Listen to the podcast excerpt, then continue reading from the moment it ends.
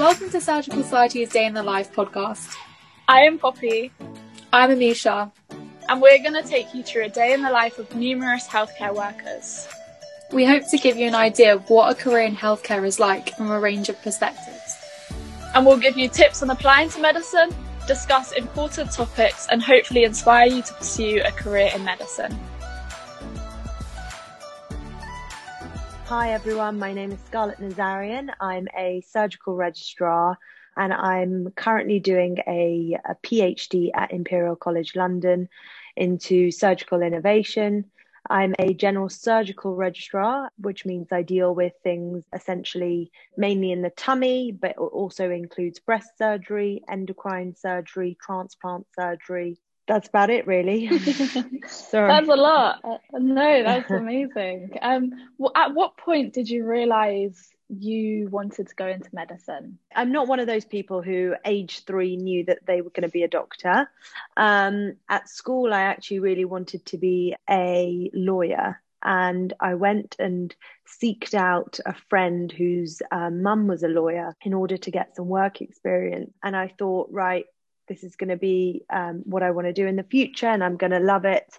And I went along and I was very lucky. I got shown around the High Court, the firm that she was working at, and realized what the day to day kind of lawyer does. And it wasn't as you see it on TV or in these shows. You know, they're not in court all the time and they're not trying to win these huge kind of cases. And it made me realize actually I probably don't want to have a job where I'm sitting at a desk all day and doing lots and lots of kind of paperwork essentially. I was always a bit more kind of keen to get involved with things, whether that was sports or you know even dt so I, I really liked using my hands. I liked you know being with in a team etc and so i had a chat to lots of people and someone suggested medicine. And so i had the opportunity to go and do a work experience again in a hospital. And immediately i loved it. I thought right this is where i want to what i want to do I think when you're at school, it's really difficult to know because all your kind of all the options given to you are kind of vocational in the sense that it's being a lawyer or a doctor or uh, a dentist, office work or a banker and so on, an accountant, etc. But actually, there are so many more jobs out there that you just don't know of at that stage. And even these days, with all the new kind of startups and things, you can do whatever you want to. However, if medicine is something you want to do, then it's great to know at that stage, kind of at school. If you don't know at school, it's also okay because you can go into medicine at any time, essentially. Perfect. So you speak about obviously the process of slowly deciding that you actually really wanted to go into medicine. In terms of surgery and pursuing that area, at what point was it quite early on when you decided you wanted to go into medicine, or did you get further experience and then decide how was that process? So um, once you go into medical school after after school, you have five years of actual medical school plus possibly another year of what's called a BSc, which is another degree. So in total, I had six years at medical school, and during medical school, you kind of understand what you enjoy learning about. You understand when you go on placements to the hospital what you are more keen to learn about and, and what you actually aren't bored by, essentially. And there are certain things that really kind of grasp your interest and make you think, actually, I want to know more and I really enjoy this and I'm going to go an extra take some extra steps to essentially go into the clinic or stay extra extra hours or you know what I've really enjoyed working with this consultant. I'm going to keep tagging along with him or her. And so I think that it's important to get a variety of things under your belt at medical school, not to keep your sights set on one thing, but be open to everything. In my case, I actually didn't decide on surgery until my foundation one year. So, again, some would say that's a bit late, others would say, you know, that's fine. I think it there's never a, a, wrong answer. It's never too late or too early to decide. And I get lo- asked lots of questions about, you know, what should I do if I want to be a surgeon um, as a medical student? And actually, it's great if you know at that stage. However, I did lots of things during medical school that I could then use towards um, surgery, you know, after I'd kind of chosen. But it was good because I definitely knew I wanted to do surgery whilst a foundation one doctor because I had, you know, gone through all the other things. I, you know, had considered doing rheumatology at one stage because I really liked the diagnostic parts of it. But then once you actually do the job as well, that's really important because as an F1, doing a surgical job made me realize, you know what, I really enjoy the team, I enjoy the work that goes into it. I enjoy being here day to day, and this is what I'm going to pursue. What exactly is the pathway for somebody wanting to go into surgery, for example? You mentioned you obviously have to do your six years of medical training. Um, mm-hmm. And then how does it go on from there? So, uh, in terms of surgical specialty, so you go to medical school, you do five or six years at medical school, including a BSc if that is something that the uh, school offers. You then become a foundation one year year one doctor and then a foundation year two doctor. So you do two years of just generalized placements. So whether that's surgery, obs and gynae, medicine, you know, GP, A&E, and so on. You do those two years. Once you've finished those two years, or in essentially in the middle of your F2 year, you can apply for core surgical training. And this is for two years as well. Once you apply for core surgical training, you essentially again do a variety of things but within surgery. So you'll do trauma and orthopedics, general surgery, ENT, and so on there are you know certain jobs that you can choose over others and again that depends on your ranking once you've gone through the kind of application process and interviews. And then once you've done your two core years you go on to special specialist training. So that's registrar training. And different specialties have different number of years before you become a consultant. For general surgery you go from st3 to st8 so it's five years in other things you you know you go to st7 or you know st9 and so on. During this time you can do fellowship which most people do and this is a year towards the end of your reg or surgical uh, specialty training in which you do something much more specialized or subspecialized should i say and then you become a consultant. What's something that you love about what you do Gosh, there's so many things I love about my job. First of all, just in general about medicine, I find medicine really it just has a really high job satisfaction. I, I, I think that most people get a lot of love from doing medicine. I think it's it's something that's stimulating. It's you know working with people that can be really fun as well as kind of gain so much new knowledge. It's full of skills, so procedural stuff. And I'd say that's the main thing about surgery. I mean, I love operating, full stop. And actually, during d- during this PhD that I'm doing, I'm trying to go and you know do um, operating when I can. But that's the one thing I definitely miss.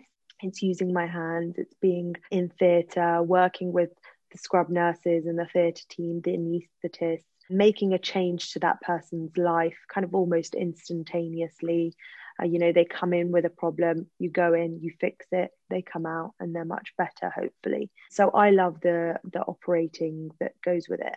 Saying that you know there are other parts of surgery that are also really great. So reviewing patients on the ward for example you meet some amazing people working with you know cancer specialist nurses to deal with cancer patients can be incredibly rewarding and makes you learn lots of new skills.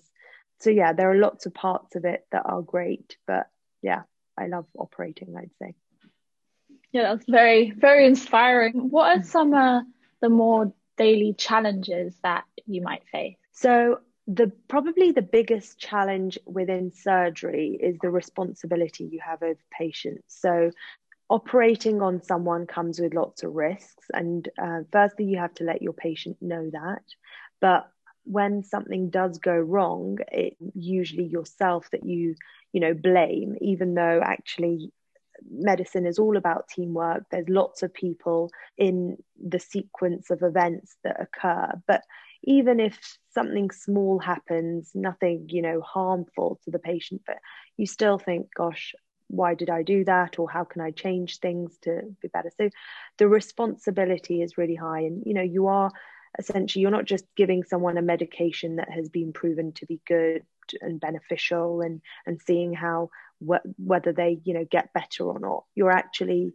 making a cut and an incision going into their actual you know body and and altering the anatomy so the responsibility can be really high and that can be quite sometimes you know it makes you slightly anxious and and stressed so i think that's probably the biggest one. Other challenges within surgery i think are just the ability to balance things um, balance your you know work life and and home life to balance and on call so that you know you're operating whilst also seeing patients that are referred to you whilst also making sure that you're able to essentially organize everything that's needed during that day. So yeah. So you mentioned this idea of work life balance how do you maintain a work life balance and what are the what's it like in surgery because i think a big idea that most people have is just that there is little to none work life balance within surgery. So, how do you tackle that? Of course. I think that a lots of people think that the surgery is is something that you essentially sleep, live, eat, and all and so on. But actually, that's not the case. Surgery essentially is there are a lot of myths about it, and I think when you're at school, when you're at when you're at medical school even you still go by what the movies the films the the tv shows and things all essentially you know show of a surgeon really on their feet stressed sweating running to an emergency constantly operating operating for about 20 hours straight not eating not sleeping and so on. It's not like that at all. It's surgery is what you make it to be. If you're um, if you prioritize what you want then you will get whatever it is that you've planned. So if if your work life is really important to you and you want to be the best of the best and and, and surgery and operating is is the only thing that you can think of and and and want to do then yes there are plenty of subspecialties and specialists specialties within surgery that you can go into in order to make that happen. And things include, you know, transplant surgery or upper GI cancer surgery and so on. However, if a, a family life and socializing, seeing your family, seeing your friends, getting enough sleep, not constantly being on call is something that you actually prioritize, then you can go into surgical specialties that are much more balanced and much better at, at allowing that. So, for example, breast surgery, ENT, even sometimes orthopedics, where actually the registrars aren't on site. They can, you know, be at home and just receive a call rather than me, who, as a general surgeon, I have to be on site at the hospital at night and during the day. So it completely depends on what you want to do and what you want to get out of it. So I'd say the key is prioritize and ask people so talk to your seniors um, understand what you know what you want to get out of it and what that specialty or subspecialty will give back to you. So just moving on from that this might sound like a bit of a strange question but what is it like being a female surgeon? And we often see a lot about like hear a lot about surgery being a very male dominated specialty um, mm-hmm. and just what your take is on obviously being within that field and working within that field and yeah what it's like for you really. Absolutely. Unfortunately surgery is one of those specialties where it is still very much on a senior level male dominated. Um, lots of my consultants throughout my training have been men. You know at my last hospital there wasn't a single female consultant. And then you you know you compare that for example, to anesthetics or to the medical specialties where it's a good balance. And if anything, sometimes the other way kind of inclined. I'd say in surgery, first of all, it's completely changing. So the number of female consultants are increasing, the number of registrars, if anything, are increasing, and maybe also trying to j- juggle that balance of, of going on to the um, more kind of dominant side. But as a female trainee, as a registrar, I have absolutely no disadvantage over all the other, you know, male counterparts of mine or my peers or my colleagues. Um, I work just as hard. I get, if anything, um, you know, more done because I'm more organized. We're, as females, good at multitasking. There are lots of papers out there saying actually female surgeons, the, their outcomes for, for patients are better um, because we do have not only the dexterity and, and um, ability in the, in the operating room, but also the compassion that comes with caring for patients. And I think it's really, really important that we provide, especially for the the medical students at the moment or the the school kids at the moment who want to go into surgery the the female role models and mentors that are needed because that's the most important aspect. If you have someone to look up to you're going to you know follow in their path and and try and do everything you can to reach that goal. But if those role models aren't there, then you think, why are they not there? And why don't they want to be there? And is there something wrong with being a female consultant uh, within surgery? So I think that's really important. Yeah, most definitely. Um, so moving on and thinking about like tailoring some of this towards directly sixth form students. Um, I know mm-hmm. I struggled a lot going about finding work experience, what kind of experience I needed, or volunteering opportunities. So, how would you suggest trying to seek out any experience for those who want to pursue medicine or having an idea about medicine? That's a very good question. And I think a lot of it comes with luck, a lot of it is just happens to be possibly either you know the type of school you go to and and the alumni for example from that school or who you know etc etc i think my biggest tips for school children wanting to pursue medicine would be yes get work experience absolutely if you can if you can't, don't worry. It's not the end of the world. Working in a hospital isn't the only way to learn about medicine. Medicine has loads of skills that you can learn from other things. So, things that are important in medicine include communication, leadership, caring, you know, for people and whether that means working in a care home working in a pharmacy you know where you're dealing with patients on a daily or whether that just means doing an office job where you're communicating and learning it that way. There are different levels of it is what i'm trying to say.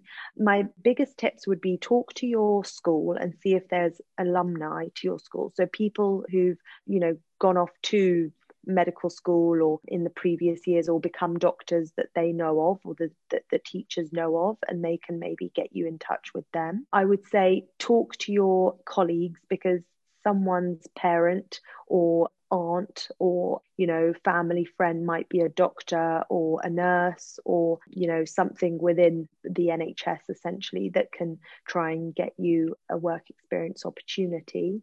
I think that it is becoming harder because it's difficult to, first of all, you know, with all the precautions that have to be taken, it is difficult to always have medical students, especially within surgery and theatre and in hospitals. But even if it means, you know, being in that hospital setting or in an even a GP surgery, that's perfect. So try and do everything you can, even if it means going to your GP surgery and approaching them and saying, can I maybe even just, you know, do some admin work? There'll, you know, there'll be lots of protocols into uh, you, I'm sure, signing things about confidentiality and so on, but it might be worth a try. So if you're keen, I think go and try and do what you can. And if you can't, don't worry, it's not the end of the world. And you'll have the opportunity once you get to medical school. And you can go to medical school having not done, you know, a hospital placement and so on. I know we touched on this before, I just didn't know whether there was anything you wanted to add. What are some of the misconceptions about surgery? So um, yes, so we touched on the fact that it's male dominated. Um, I think it, it is slightly male dominated still, but that's all changing, which is great. The other misconception is that it's very competitive. I think that most specialties within medicine have their own competition ratios, and actually within surgery, I think because of the lack of interest in the last couple of years, the competition rates have actually gone down a lot, and it appears that it may even be less competitive than radiology, for example. So, actually, I don't want people to be put off by the fact that it's very competitive. I think when we were at a medical school, everyone was like, oh, no, I can't possibly do, you know, cardiothoracic surgery because it's way too competitive. It's not. It's if you want it, go for it, and then you'll realize. And if that means actually once you get there, you think actually it is too competitive and there's only two jobs in London and I really want to be in London, then you don't have to go for it. I think the third thing is probably the whole thing about balance and not being able to have a family as well as pursue a surgical career. And I think that's complete false and misinformation. And I think that the more that we can spread the fact that it is possible, the better. I know lots of consultants who are female who have you know lots of children and and their husband works as well and you know they make it work. So it's one of those things that you've just got to understand and realize that everything is changing and you can now do whatever you want as long as you you just go for it. Perfect. So just a few last questions. Mm-hmm. what's it like working within the nhs so the nhs is a fantastic place because it is huge and it includes lots and lots of different specialties. Obviously, the NHS includes GP surgeries, it includes all the community hospitals, but the main thing is obviously the hospitals um, and centres where you know there are lots of specialist kind of treatment and management that's done it's fantastic because there are so many different types of people that you meet and come across and as a doctor you actually move around a lot so you go to lots of different sites lots of different hospitals maybe every year in some specialties even less than that every six months or, or so so you meet a huge number of people. They're all fantastic. You get to work with nurses to physiotherapists, occupational therapists, you know, a, a whole range of people. I think that it isn't amazing in terms of the pay situation or you know the way that for example the fact that all the hospitals have to run in a similar manner means that you know it is difficult and sometimes efficiency can't always be um, maintained as a result or you know when some hospitals really struggle then it's difficult to finance it because it's a government kind of led business essentially. But the fact that the NHS is for everyone, free of charge at the point of call is, is great. It may be difficult at times, but it's really fun and it has a really high job satisfaction, as I said before. Lovely. So, just one last question, and that's mm-hmm. more just about yourself. Why did you create the female surgeon? So, um, really good question. I think that my main thing was that I was surprised as to how many medical doctors were on Instagram and on social media, and yet not many surgeons. There are hardly any, you know, surgical, you know, the surgical specialties essentially aren't really represented.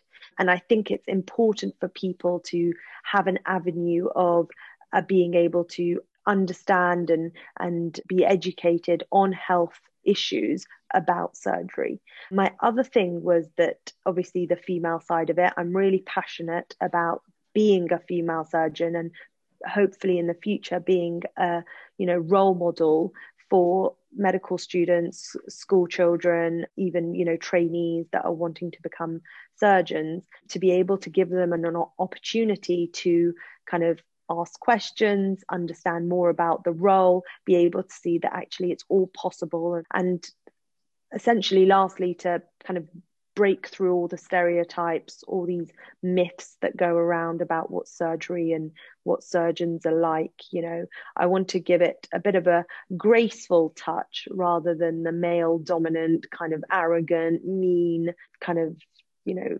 persona that goes with surgery. I want to be able to show that actually surgery can be glamorous surgery can be really fun and it's a place where you can actually learn loads and take away a lot. And i also want it to be a place where you know even the lay public can understand about as i said about surgical health issues and and have an opportunity to to learn about for example what their gallbladder surgery will involve and and information about that. So hopefully it's a successful and hopefully it's an account that people enjoy and and can learn from Thank you so much. Thank you for doing this podcast with us. And pleasure. I'm sure, yeah, six form students are going to learn a lot from this podcast. It's been a pleasure speaking to you today. Thank um, you for having yeah, me. Thank, thank you so you. much for having me.